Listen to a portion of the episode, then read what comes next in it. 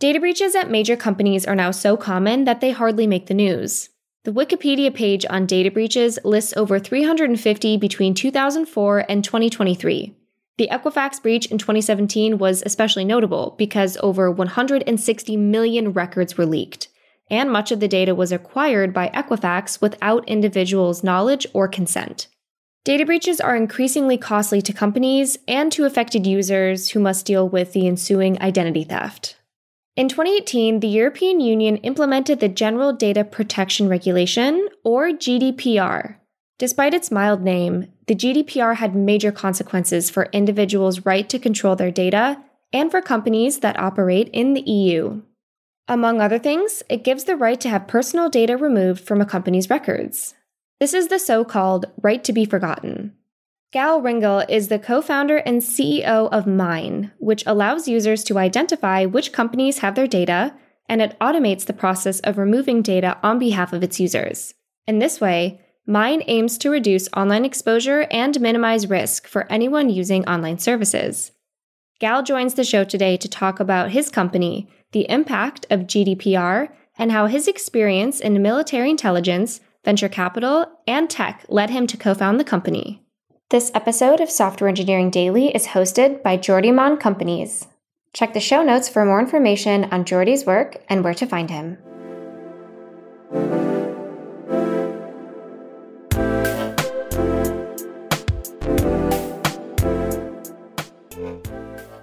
So today we've got Gal Ringel joining us all the way from Israel. Welcome to Software Engineering Daily, Gal. Thank you, Jordi. Great to be here. Thank you for inviting me. Oh, my pleasure. Where specifically are you joining from? I presume from from Tel Aviv, right? Tel Aviv, yeah. They say about Israel being a tech nation. It's absolutely true. Like everyone works in software, right? You yourself, your whole career has been connected in some way or the other to software, right? Correct. Yeah. So I started my experience. I don't want to say career because I was 10 years old, but I started writing code and hack stuff since I was really young. This is what eventually got me drafted to the Israel intelligence. So you mentioned Israel and the startup nation. I think that one of the most successful and powerful sectors out of the, you know, startup nation from Israel is the cybersecurity space. Thanks to different units within the Israel intelligence.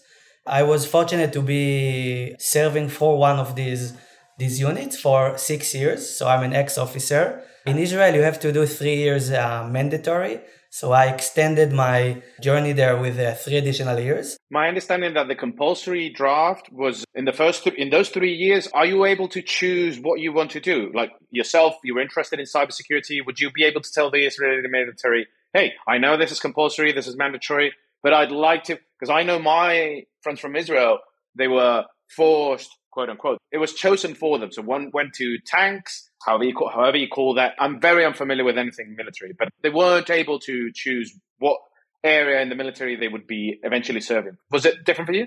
So this is in high level correct. Like the army gets your profile in advance when you uh, in high school, and then according to what you study at school and different things, they give you a few options. In terms of technological roles, it depends on what you studies at high school. So I did five units in computer science, in math, in physics, and in robotics. So that combination essentially got me to get a few interviews from, you know, specific units and I passed this. I had like six or seven interviews and I passed that. And typically, if I remember the numbers, it's like 10,000 kids every year starting this interview process. I was lucky to pass all the exams and interviews that I had there. And yeah, and I joined that unit and I served for uh, six years. Really enjoyed uh, every minute. Met a lot of friends from the cybersecurity space today that are, you know, friends for life. And even at mine, my current startup, we're three co-founders and one of my co-founder, another gal, we're two gals. So we serve together in the, in the same team. So we know each other for this year, it would be 20 years. I think that's a common trend among tech startups. I guess it's common, right? You probably, the same happens in the US that probably there's a tendency and incentive to found a startup early in your career, but also with the friends that you've probably coded a project with in the university. So, but I think this trend, this incentive is more likely to happen in Israel because at least in my experience, this is anecdotal data. I don't have any particular research or so, but I know three companies and the three of um, top nine, a linear B, if I'm not wrong, and another one that I can't remember. At least a few of the founders of those companies met when they were doing the mandatory military, what you just described, and not necessarily in cybersecurity, but elsewhere. So I guess yeah. you bond pretty well. So what about the rest of from then on? What did you did you move on to something else, or were you still in cybersecurity but elsewhere in the private sector? So in, in my case, I didn't found a startup right after I, you know, got released from the army. I started mine when I was 32, a little bit late comparing to other founders from Israel. So what I did afterwards, I kept engineering in a few different places. And then after 12 years of hands-on engineering, I was always intrigued by the business side but I'm a geek writing code. This is my DNA. And I didn't know how to change my career to the business side. My first degree is, you know, also related to computer science. And uh, I wanted to move to the business side. So my practical MBA, if you would want, was to join the venture capital community. So I worked, that was my pivot, basically. I worked for four and a half years for two corporate VCs. The first one was Nielsen, the market research company which invented the TV rating. This is how most of the people know them. So for them, I did early stage investments in Israel, typically first money into the company. So seed and pre-seed even.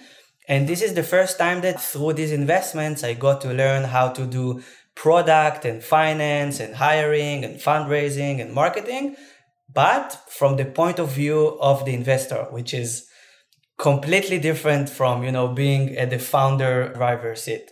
But it opened my head. I could really learn a lot in a very short period of time. And after two years, moved to Verizon, the telco, the US telco.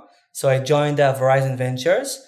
And there I led all kind of different uh, cybersecurity investments, but a little bit later stage. So I would say series A, B, and C. So I had the chance of seeing also, you know, bigger companies. So to sum up this short investor career, four and a half years, I had the chance of investing in 22 companies in drones, AI, hardware, cybersecurity, ad tech, marketing, very diverse, you know, background. And I learned so much and I had, I, I was fortunate to work with all kinds of different teams and, you know, escort them or work with them along different stages of the company. I don't know about Nielsen's corporate VC arm and Verizon's. I'm sure they are great, but in general, like the pivot that you chose in your career, in order for you to learn the skills that would enable you to then become an entrepreneur or a product person, right? Instead of just an engineer. I think that choice was fantastic because as you say, I mean, it's different.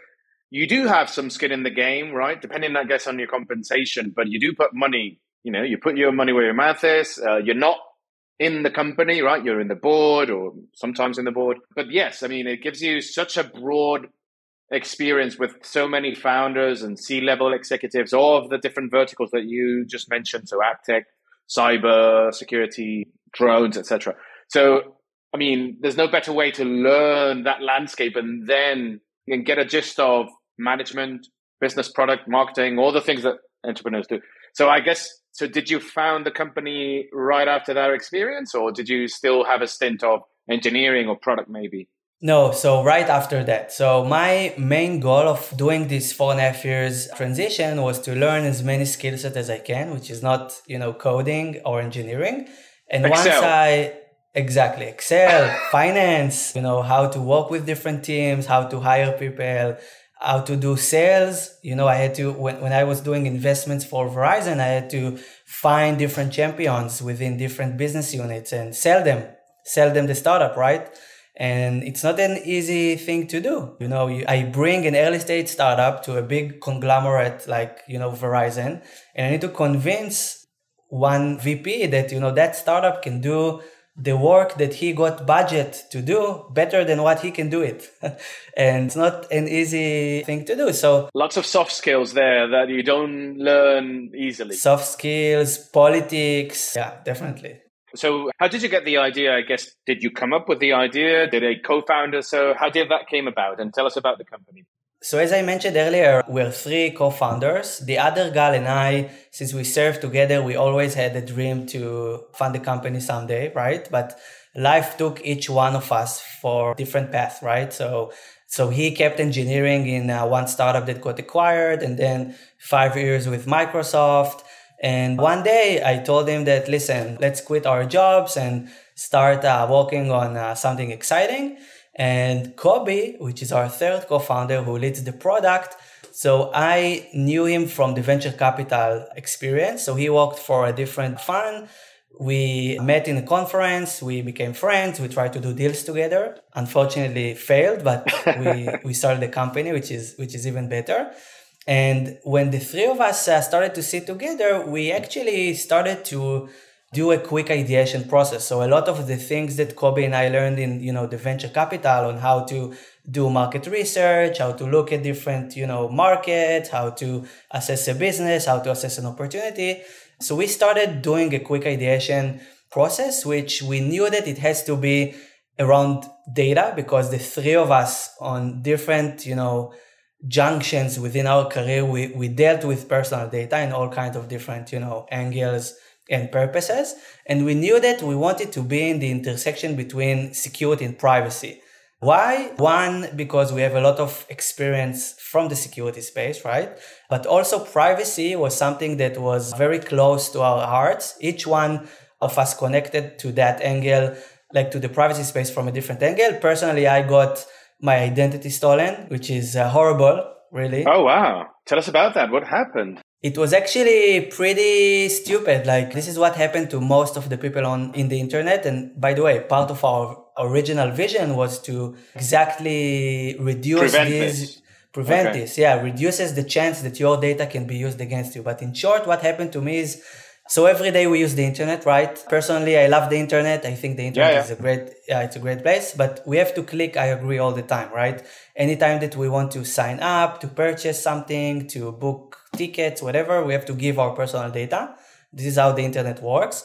But most of the internet interactions that we're doing, like 85%, according to our research, is due to a one-time off interaction, meaning you signed up to a site or you booked a flight ticket with a low cost airline or you, you booked an hotel or you did something which was a one-time off interaction meaning didn't do any any business with that company afterwards. And what happened to me is that i booked uh, i booked an hotel in my honeymoon seven years ago in, in south america and that hotel got breached.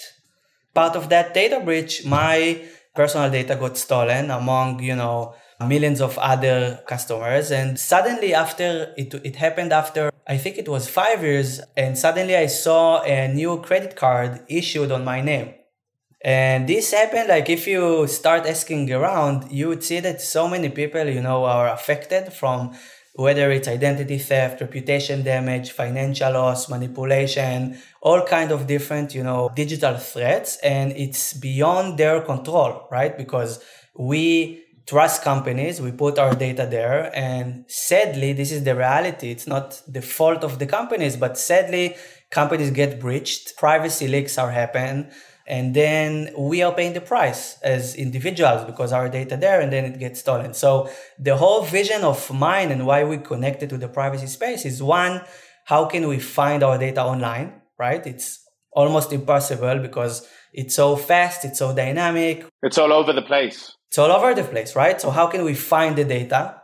And second, how can we learn whether we are still using a service, whether I get value from the company for the fact that I gave them my data, whether I have an ongoing relationship. And then, you know, the kicker for the company was the GDPR. So we started researching the GDPR in 2018, like literally the end of the year, like a few months after it got legislated and went live officially, we started researching around this amazing law. And we saw that it's actually going to change the internet because it's going to put, on the one hand, accountability and uh, responsibility on companies.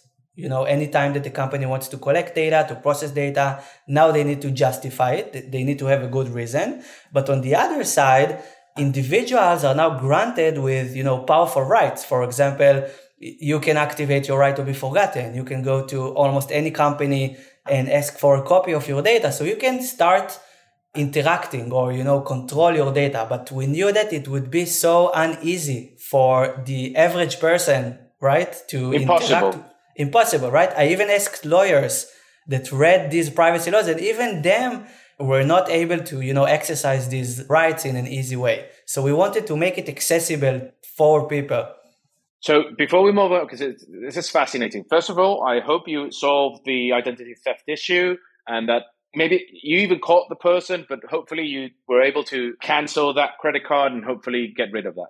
That first. Second, I am a huge advocate of privacy and a defender of GDPR in particular. And I'm happy that it has enabled a market that allows companies like yours to actually exist and hopefully thrive. But it is true that it would have been a bit great if the rights that it has granted the citizens to take control of their data and so forth would have been a, maybe a bit more enabled. Or maybe it's me that I don't know about products like yours, right? So maybe maybe it's just a, a market right now, the market of take control of your data that is very new and that citizens still don't know a about their rights and b that there are companies enabling them to take you know fulfill those rights so i'm really really happy that that a company like yours exists so Exactly. How much data is there out there, and how does one or your product actually is able to collect it? Like, is is it possible? Yeah, good question. By the way, the complete vision that we had for the company is also to help the companies because you know being compliant with these privacy regulations and you know handle all the requirements is very challenging but we will get there. So but but we started as a purely consumer offering.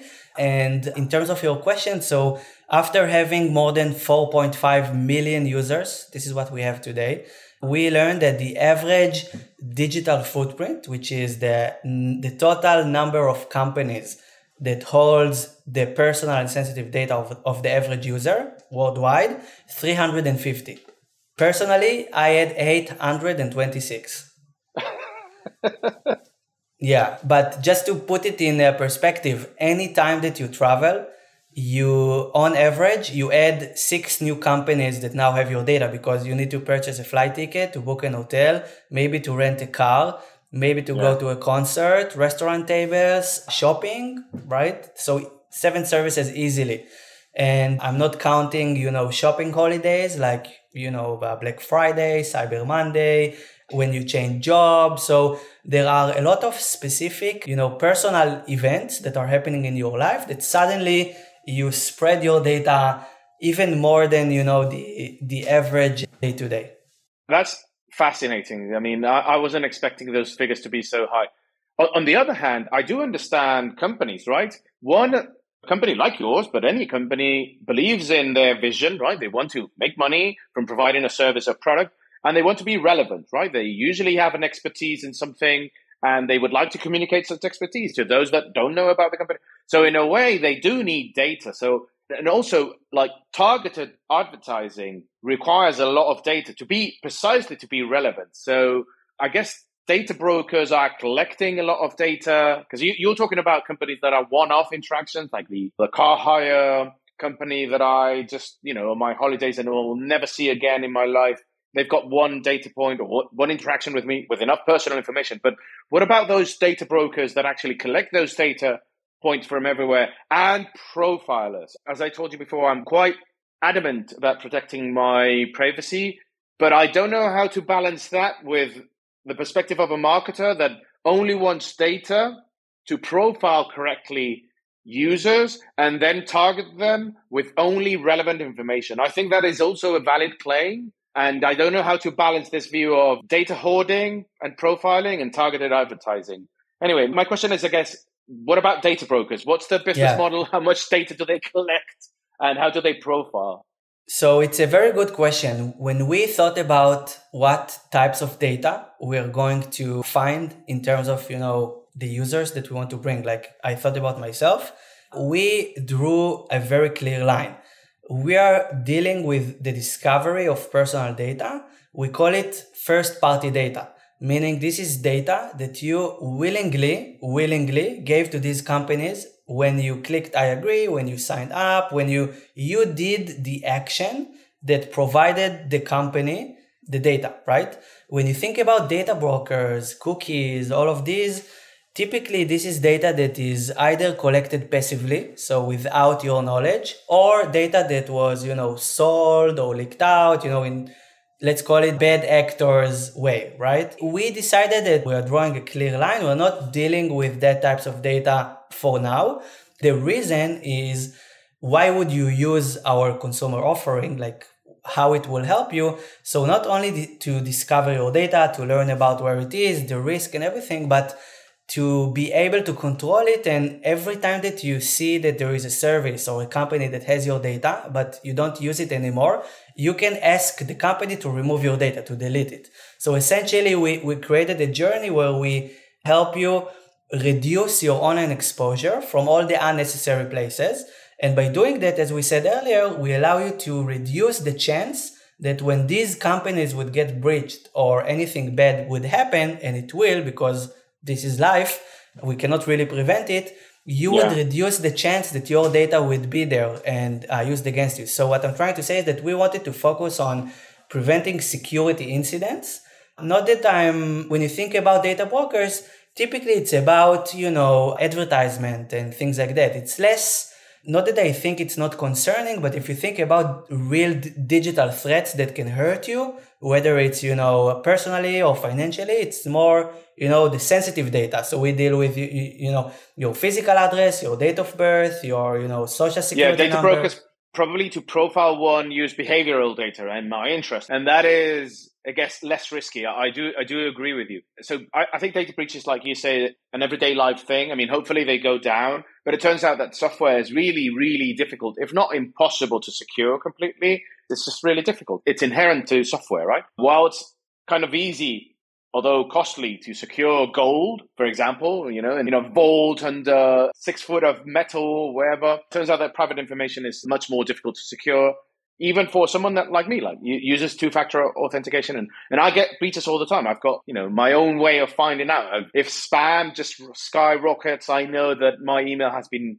just shared in some occult uh, dark website, and then eventually I'll get the notification of the breach. But anyway, so I'd like to talk about a type of data protection system that I think Tim Berners Lee promoted. He's got a startup about it, but later. Before we move on to that, which is called Inrupt or Solid. The protocol is Solid, I think. How does companies, so data brokers might be a bit dodgy about how they collect this data. You mentioned it, all respect to that business, but hey, uh, some, maybe a gray zone. But what about businesses that want to be compliant with GDPR? I've worked with so many that want to be incredibly not only compliant but like proficient at being able to allow their users to delete their data because again they want to be relevant and that means having the data and having the intent from the user to be communicated at too, right? And not, not communicate with someone that just doesn't want to know anything about you. Many companies find it impossible to manage data because it is quite difficult. I wish actually GDPR was a bit more expressive about that, but hey, how does you guys have an offering in that sense, right? Yeah, correct. So this is exactly our second, like the other half of our vision. So as I mentioned earlier, when we started, we, we wanted to focus on privacy and privacy regulations and, you know, to leverage the fact that there is now a new internet rules, if you would want, right? A new sheriff in town. The other side is that we knew that when we looked and read through the law, specifically the GDPR, we immediately understood that companies would, you know, find it very challenging to be not only compliant. I think it's very hard to say that you are fully compliant to GDPR because there are so many, you know, as much as I like GDPR, I think, you know, it has to be revised and, you know, fixed from, from the company point of view. It, it has to fix a lot of, you know, holes that are left open. But in general, like we identify that companies are going to be struggled with that. So the second half of our vision is like to bridge the gap between individuals and companies around privacy regulations. Now, the way we did it, we interviewed dozens of legal teams that are, you know, tasked with making sure that they know what data the company process, why they process that, what types of data they collect. And it's very hard. That process or that exercise which most of them are doing manually, by the way, which is insane, is called data mapping. And data mapping is basically the process of this is the core for every privacy program. Like you cannot handle a privacy request, you cannot complete your ROPA report, you cannot do anything without understanding what systems you have within your company. A system can be any asset that lives within your cloud environment or any SaaS application like you know your CRM, your email marketing, whatever that you are using. So this is step number one. Let's you know map all the systems. And step number two, which is even harder, called data classification, which is to say, okay, I want to classify the data that I keep in my Salesforce or in my database or whatever, and to scan the data. So there we have machine learning and natural language processing algorithms that can scan the data and give you a report of all the types of the data that you keep there. So credit cards and financial information in general and health information and, and how many. So when we help companies, you know, with privacy regulations today, it's, it's beyond GDPR, right? You have all the states laws in the US and Canada, Australia, it's everywhere. So one of the key modules that we're selling to them is the automation of the data mapping process. So we took a no code approach, meaning you don't need any engineering involved in the process. And without installing any agent, we can help you discover all the systems that you are using and then scan the data and classify it and give you a report or a clear understanding of what you are dealing with. And this is priceless. Like our customers today say that they think about us like as another team member. By the way, the product called MineOS Oh yeah, we didn't say so. Yeah. Yeah, yeah, MineOS, and again, the one-liner is that we are automating all the daily privacy activities that are related to building, maintaining, and making sure that the privacy program stays intact. The fact that that, that is being managed manually, the mapping. when you were talking about it just a minute ago, I, I was imagining like an explorer, a Phoenician explorer in the Mediterranean, sort of like literally going with his ship through the coast of Libya or whatever and mapping manually the coast and the capes and all that because it's just insane. And then classifying in that, that metaphor, that example. You would not be surprised to learn that still 2023, almost, you know, we're half, half through there, more than half. Many companies, even the biggest one you probably know, are doing that manually in a spreadsheet. They have like a master spreadsheet. Someone within the company is tasked to be the it's called data inventory. So to be the yes. owner of that you know spreadsheet. And once a year if the company lucky they can do it twice a year. That person goes and you know email different people within the company and literally ask them hey dear vp engineering dear vp sales dear whatever please let me know what systems are you using and what data you keep there. Now let me share one interesting story. Anytime that we scan a CRM, whether it's Salesforce or HubSpot, we typically find that sales rep, sales rep keep financial information in the meeting notes related to their customers or their, their prospects. And in some cases, we even found passwords that are being saved as meeting notes. Now, this is free text. No one can really enforce it. Anyone can, you know, open his, you know, Salesforce account and write and enter, insert any types of data. So doing that manually and asking people what types of data they think exist there is inaccurate because they cannot know, right? So you have to have a piece of technology that can do it for you in an automated way. It doesn't make any sense to do it manually. I agree, and I'm grateful that such thing exists. And I'm also with you in the sense that being myself a GDPR supporter and mostly a defender, I think it should be a bit more realistic for companies. It's ambitious, it's positive, especially for users, for, for end users, for citizens, if you wish. But for companies, it, it's been a bit too broad. And although the aim is positive, I think it should be slightly amended. In any case, okay, obviously the tools that you describe, mapping, then data classifying, would eventually enable businesses to provide users with the tools for them to fulfill those rights that we mentioned at the beginning, whether it's forget me, delete my data, exactly, right? Correct. Yeah, you said it correct. And I think a big shift that happened in the last two years, you know, GDPR is more than five years with us. But I think something happened in the last two years is that when GDPR emerged, many companies wanted to tick the box, right?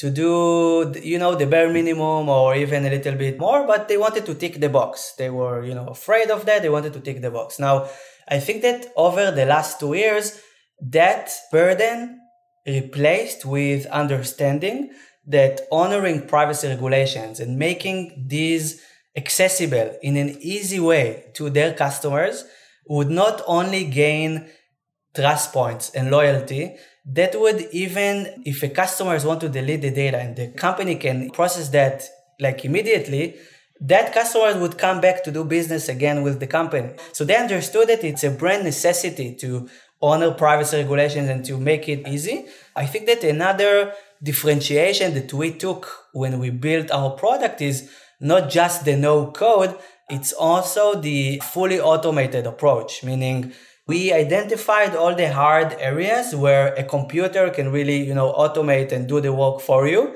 and then keep the 20, 30% that you have to have a human in the loop. So we're not replacing lawyers. This is why our customers really like to think about us as another team member. So we help them, you know, automate all the daily repetitive manual work and to get it very accurate and then they can take that data and not only process you know privacy rights but also to prepare all kinds of different requirements like ROPA, which is record of processing activity, Article 30 under GDPR, to run DPIAs, to assess data transfer, to visualize data flows. There are still a lot of use cases within privacy regulations that, you know, no AI can really do. So you have to have a human in the loop that understand the context and can inject what is really missing. So there's still a lot of work to be done. Like you just mentioned, most of this has been done manually in a very cumbersome way just to check the box. And there's probably a few extremely proficient companies, especially those that want to be compliant with GDPR, because not everyone needs to, right? If they don't operate with European citizens, they don't. But if you want to be a global business, then you need to. But let's talk a bit about. So there's a lot of work to be done there, and I can only see a bright future for a company like yours. Because in general, companies want to be good with their clients and again, stay relevant and so forth. But let's talk about a bit about the future because again, I'm not an expert in privacy, but I do look at this and I was two companies caught my attention. One is I think the company is called Inrupt, the startup. It was founded by Tim Berners Lee, the, the creator of the World Wide Web. And I think the protocol that it's based on is solid. And there's another company that it's called the at company, the at sign company, like at in an email address, right? Yeah. And I believe that both of them work. There's probably more companies, by the way. I, I just like what I understood was the underlying idea. And I think what I'm about to express now, describe is more probably describes better the solid than the at sign approach. But in any case, I think they're pretty similar, which basically says that in the future, citizens, user, internet users will be able to have a pod, meaning a safe place in which to keep all the information. And then instead of going to the hotel, like you said before, instead of going to the car hire company, to the car rental company, to the whatever service you want to contract, you want to transact with, instead of giving them your data, right, in the way that you described, like accepting the terms of service, providing the data, and having them store it and keeping it and putting the burden on their side, you would be telling them, hey, this is my pod. I allow you access for this transaction. So it's like an API in a way, right? That keeps yeah. all the information in one place and allows businesses to connect. And I presume that in that permission that you're giving to businesses, all the levels of access are granted. So allow this car rental company to access my driving license ID, my age, and I presume something else, right? And not my address and something different. I think this is the way both companies work. And this is very futuristic. I wonder what your thoughts on that approach is. I mean, yeah. you're probably much more aware of those. So, what is their adoption? Is anyone using this? Is this realistic at all? No. So when we started, we obviously looked at the competitive landscape, right? To understand, you know, what players are there, what other different technology solution are there that try to solve the problem. I think that the two companies that you mentioned, I'm not going to get into the technology architecture and, you know, the things there, although it's very interesting. Like one of them is a blockchain and one of them is even like a specific token that you can use. I think that let's talk about the main concept in general. So I think that The problem, it's a security even problem, right? The problem of data breaches and the reason why they happen is that companies are keeping data in one central place, right? So it can be a few, but you know, the sensitive data usually it's in one central place. So for hackers to, you know, when they hack a company, they typically search for these, you know, central places, right? Because this is what they, they are looking to find. And I think that what Inrupt and Solid and all, you know, all of these companies are trying to do and blockchain in general is to break that, you know, centralized way, right? Everyone keeps his own thing. Everyone can speak with each other. And if one get hacked, only that person like gets affected. So in theory, that approach is brilliant, right? Because you keep your own data, you can control who has access to that, you keep it, right? And people need to get, you know, your permission. The problem with that is the adoption, as you asked earlier. So, in my perspective, I think that five, even 10 years from now, maybe this is the way to solve it if you think about it uh, theoretically. But the big problem is that you need two for tango, right? So, even if individual us want to play a part in that amazing vision, you need the companies, right? Now, to implement that technology. Now, why would they do it? What incentive the companies, you know, have? to implement that technology. It's a waste of time. It's a waste of money for them. So they need some incentive in order to, you know, spend time and money on implementing these technologies. And think about it. It changes the entire uh, tech infrastructure. And I think you mentioned at the beginning of the call that you mentioned that companies are collecting data because they want to do money out of it. It's a business intelligence. And you're right. So it's like asking them to, and you know, data is king, data is the new oil. You know, you have all of these phrases, but you are basically asking companies to give away something that is very critical for them. Like, you know, companies that are using data, let's call it, you know, in a good way. Yeah, yeah, exactly. Yeah, yeah, yeah. Which is, by the way, the majority, I think, of the companies. It's just yeah. a few rotten apples that actually. Correct. I'm gradually changing my mind. So, just for the record, I'm not a WhatsApp user, right? I have nothing against Meta or Facebook, right? Or Meta, rather, right?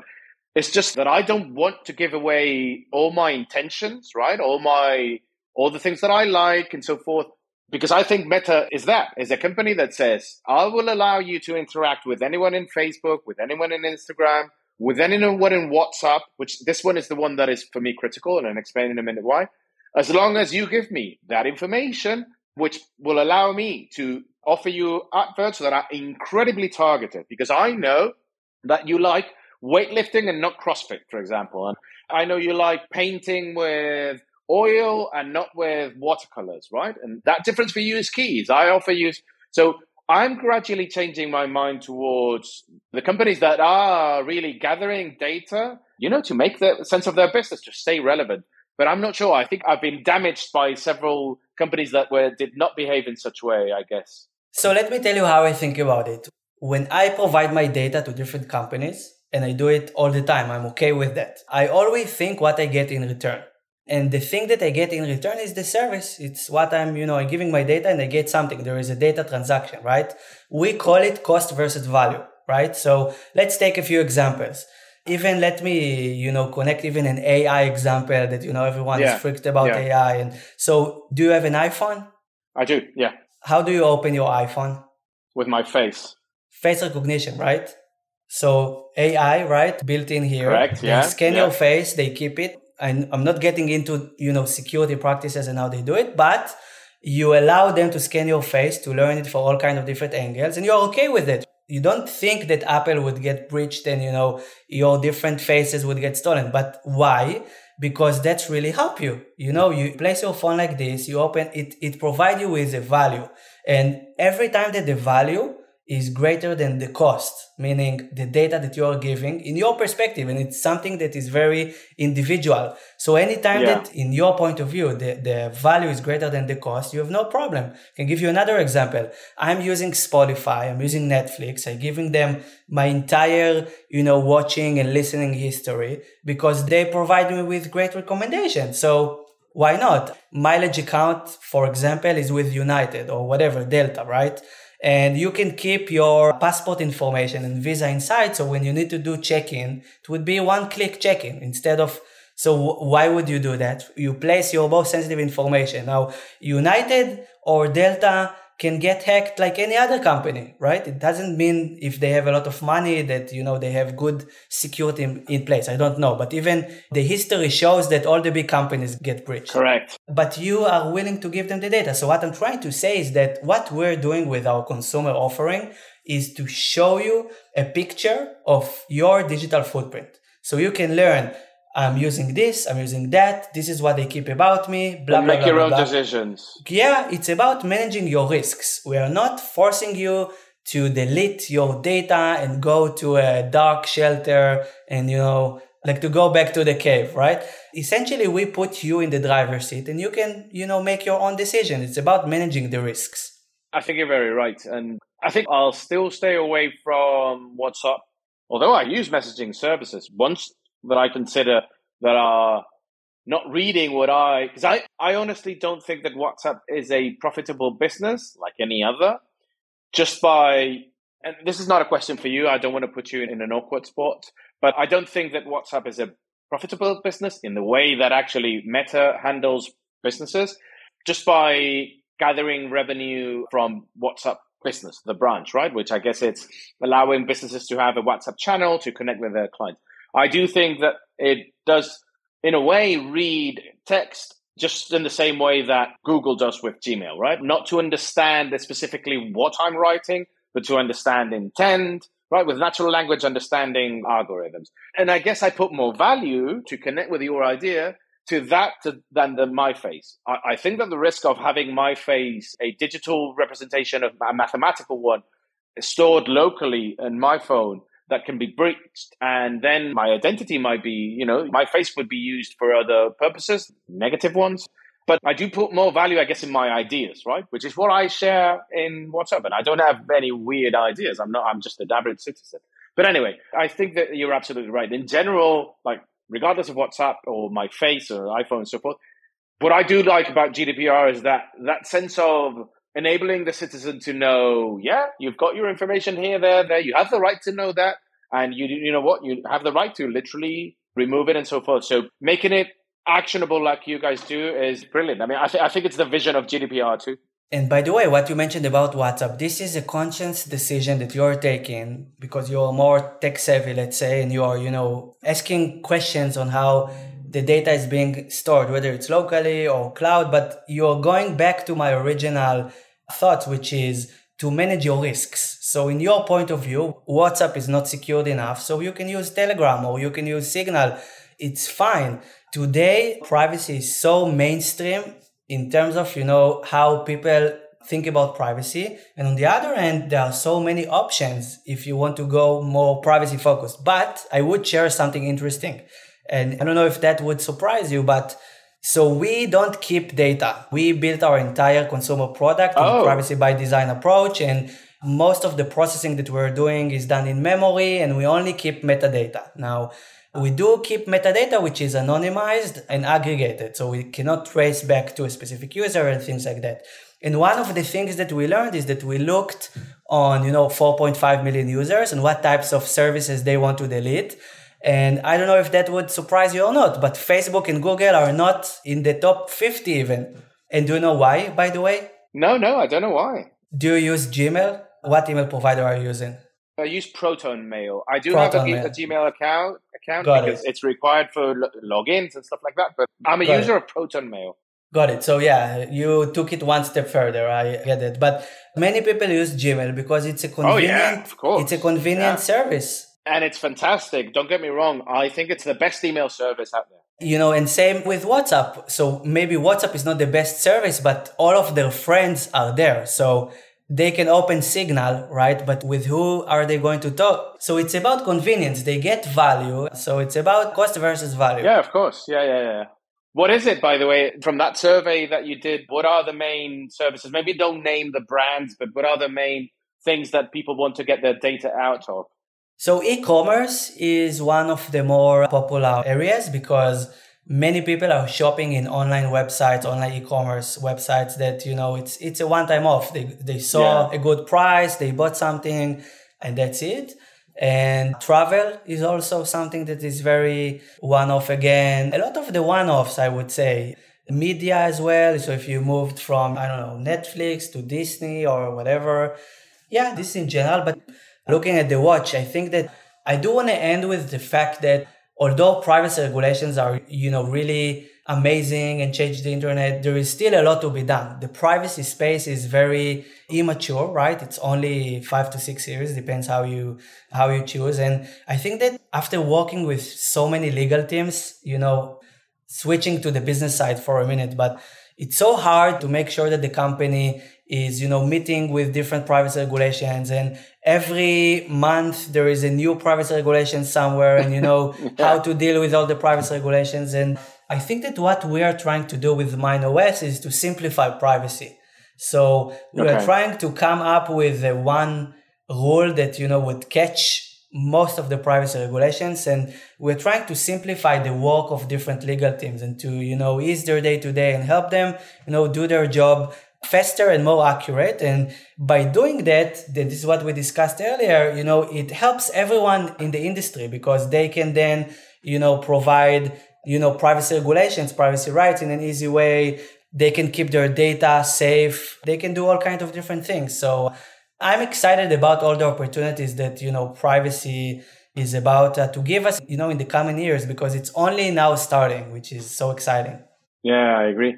So MineOS is the business offering. What about the B2C? So like if you're an individual citizen that is concerned about how many services host their data and you want to get rid of it or just know, what's that business line called? So the two businesses are called the B2B called MineOS. If someone wants to reach out to us, he can go or she can go to mineos.ai and our consumer business called saymine.com. Okay, well, Gal, that was fantastic. It was a brilliant conversation. As you say, it's fascinating. Will always it will only change in the future. Everything like regulation, like hopefully to standardize across the world. But right now, it's quite fragmented and quite complicated to take care of, whether you're a business or so. So yeah, I actually I'm going to explore the individual offering for myself to know what's going on there. And I really want to thank you for being with us today on the show. Thank you so much, Gal. Of course, I really enjoyed it. And uh, at the end of the day, it's our data and it's our decision how much we want to be involved or not. And we can do it. It's very easy. So keep your data safe. And yeah, there are also more, you know, regulations are coming, cybersecurity regulations, AI regulations. Mine is trying to be in the front center of making sure that everyone around the world, you know, both sides, companies and individuals can always interact around these new regulations, whether they are privacy, AI, cybersecurity, it doesn't matter. Yeah. Okay. Well, thanks so much, Gal. Take care. Thank you very much. Bye bye.